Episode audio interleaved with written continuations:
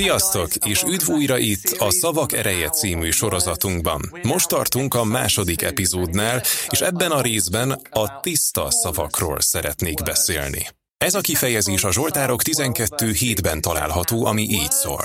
Az Úr beszédei tiszta beszédek, mint földből való kohóban megolvasztott ezüst, hétszer megtisztítva.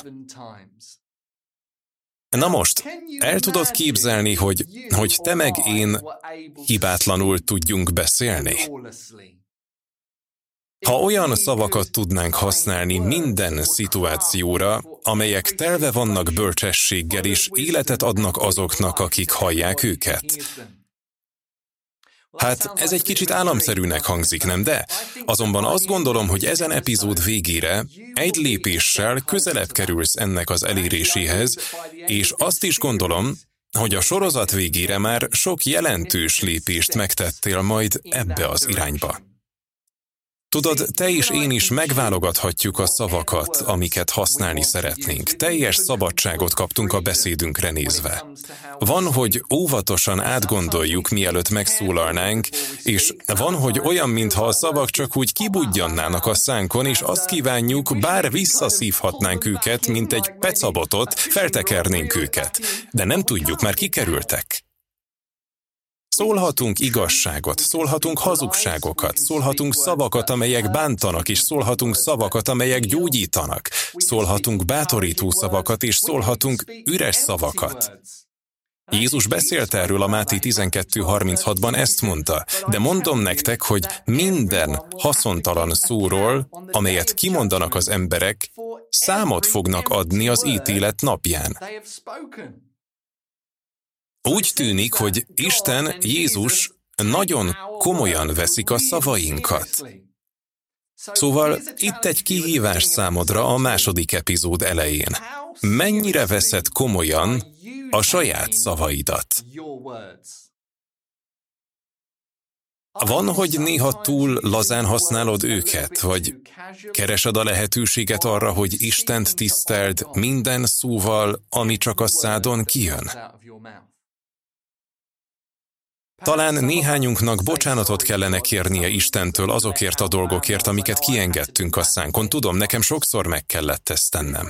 Azonban, ha meg szeretnénk tanulni, hogyan beszéljünk jól, szükségünk van egy példára is, az a példa Jézus.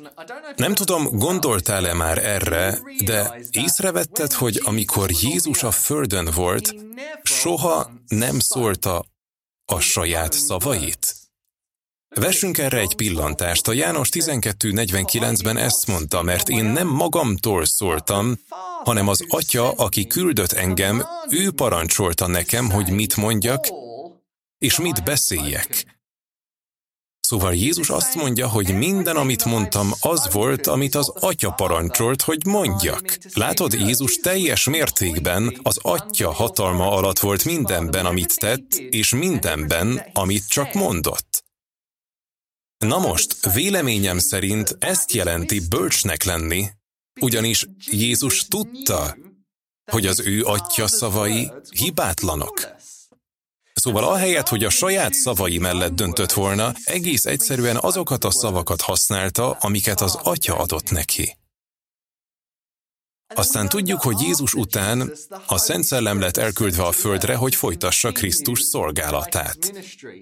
És nézd, mit mondott Jézus a Szent Szellemről a János 16.13-ban, ezt mondta, de mikor eljő Amaz, az igazságnak szelleme, elvezírel majd titeket minden igazságra, mert nem ő magától szól.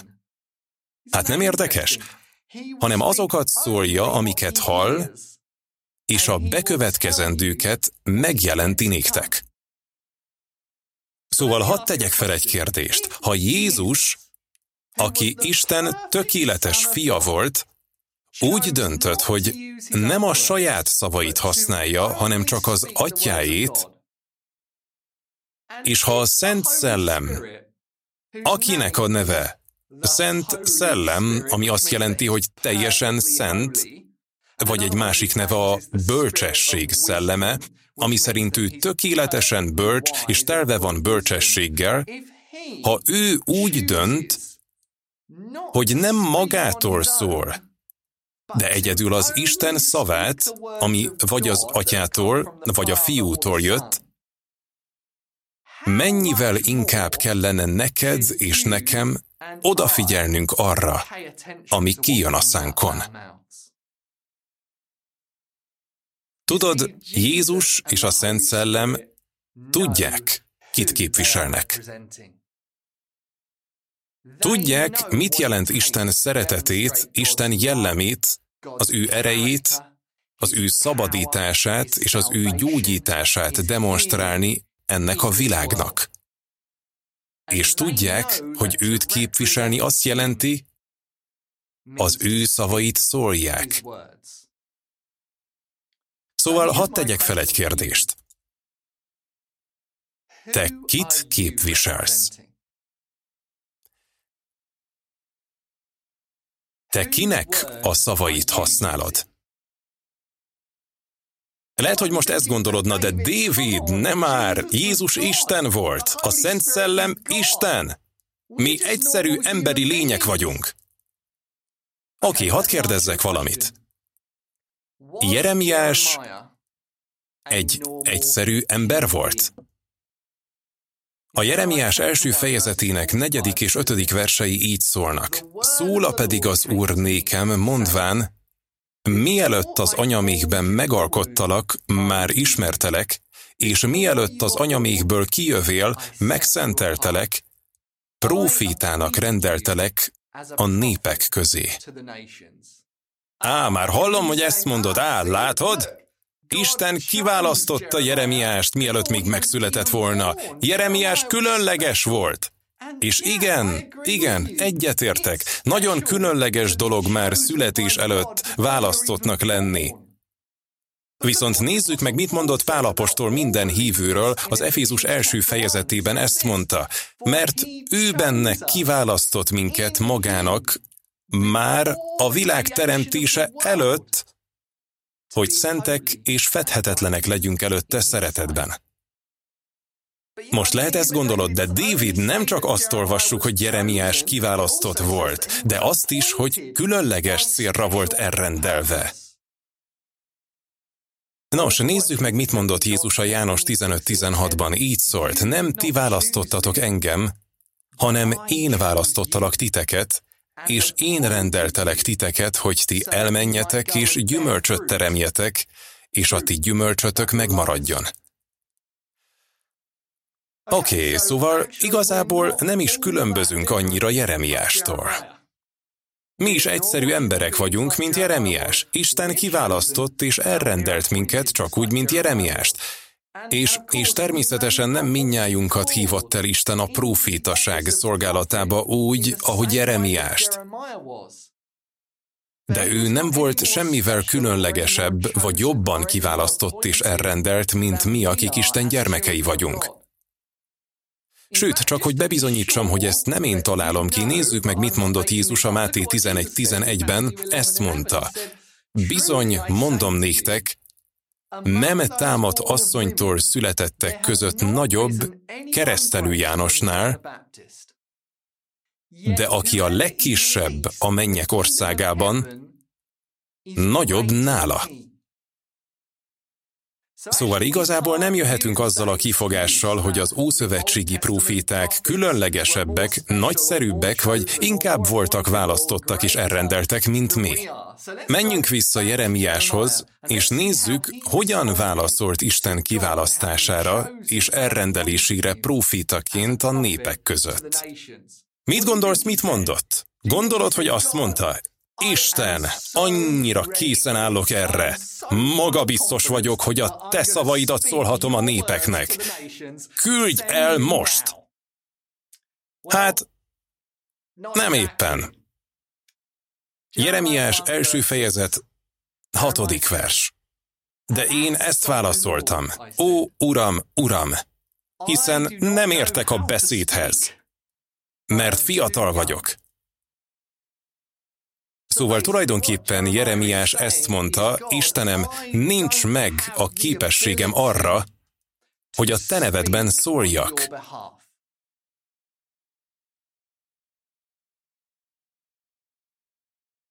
Menjünk tovább. Hetedik és nyolcadik versek így szólnak. Az Úr azonban ezt mondta nekem, ne mondd, hogy fiatal vagy, hanem menj, ahova csak küldelek, és hirdesd, amit csak parancsolok. Ne félj tőlük, mert én veled leszek, és megmentelek. Így szól az Úr. Várjunk egy percet, álljunk meg itt egy pillanatra. Emlékeztet ez téged valamire? Ugyanis engem igen. A Máti 28-ban Jézus a tanítványaihoz szólt, és ezt mondta, úgyhogy menjetek el, és tegyetek tanítványá minden népet. Merítsétek be őket az Atya, a Fiú és a Szent Szellem nevében. Arra tanítsátok őket, hogy megtartsák mindazt, amit parancsoltam nektek. És ne feledjétek, én minden nap veletek leszek, amíg a világ el nem múlik. Látod, Isten pontosan ugyanazt mondja nekünk, amit mondott Jeremiásnak is. Azt mondja, veled vagyok. És tudod, erről a mondatról, veled vagyok, azt gondolom, Isten arra találta ki, hogy leszámoljon minden félelmünkkel, minden ellenvetésünkkel, minden aggodalmunkkal azzal kapcsolatban, hogy mit gondolnak majd mások, mit fognak rólam gondolni az emberek, vajon elutasítanak majd, ha kiállok és Istent képviselem és érte szólalok fel. Minden ilyen fenntartásunkkal ezek a szavak arra lettek tervezve, hogy leszámoljanak mindezekkel. Én veled vagyok.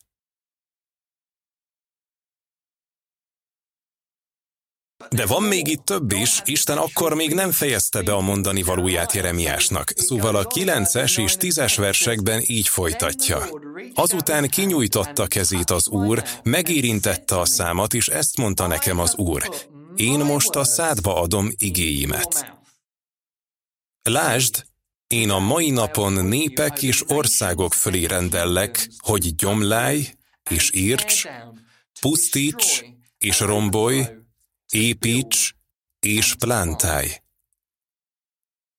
Látod, Isten kiválasztott egy teljesen átlagos embert, amilyenek vagyunk te és én is, kiválasztotta őt, elrendelte őt, és ezt mondta neki, szádba adom az igéimet. Nézzétek, nekünk nem kell, hogy Isten úgy tegye a szavait a szánkba, hogy Jeremiással tette. Jeremiás arra lett elhívva, hogy a Bibliát írja. Oké? Okay?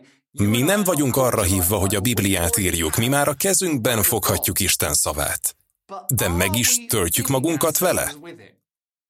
Biztosak vagyunk benne, hogy ami a szánkon kijön, az Isten hibátlan beszéde.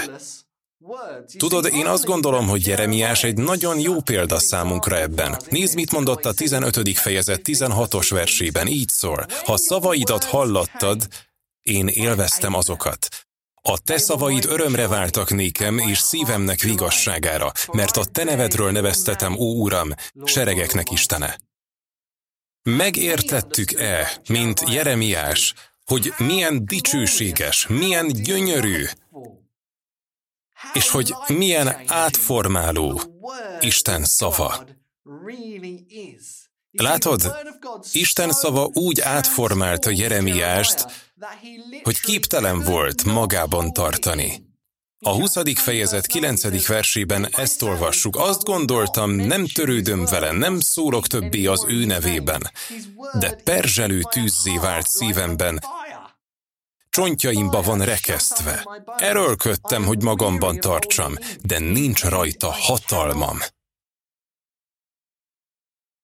Tudom, hogy ez nem egyszerű, de de tudod, Jézus is mondott olykor olyan dolgokat, amik annyira nehezek voltak, hogy emberek többé nem követték őt. Nézd meg ezt a János 6-ban, lehet, hogy most néhányan azt gondoljátok, oké, most kapcsolom ki ezt a videót, és nem nézem végig ezt a sorozatot. A János 6 66-69-ig Jézus néhány nagyon nehéz dolgot mondott, és ezt olvassuk. Ettől fogva Tanítványai közül sokan visszavonultak, és nem jártak vele többé. Jézus ekkor megkérdezte a tizenkettőtől, vajon ti is el akartok menni? Simon Péter így felelt, Uram, kihez mennénk? örök élet beszéde van nálad. És mi hisszük és tudjuk, hogy te vagy az Istennek szentje. Tudod, néhányuknak a szemei megnyíltak arra, hogy ki is Jézus valójában, és az ő szavának erejére. És ha te egy vagy azok közül az emberek közül, hadd emlékeztesselek rá, hogy Isten elhívott téged, kiválasztott téged, és elrendelt téged, hogy őt képviseld ezen a földön, hogy demonstráld az ő szeretetét, hogy kihirdesd az ő igazságát, hogy meglásd az ő erejét működni, embereket gyógyítva és a foglyokat megszabadítva. És szeretném, hogyha tudnád, hogyha te is szeretnél Isten céljaiban részt venni, meg kell tanulnod, hogyan beszélt az ő szavát.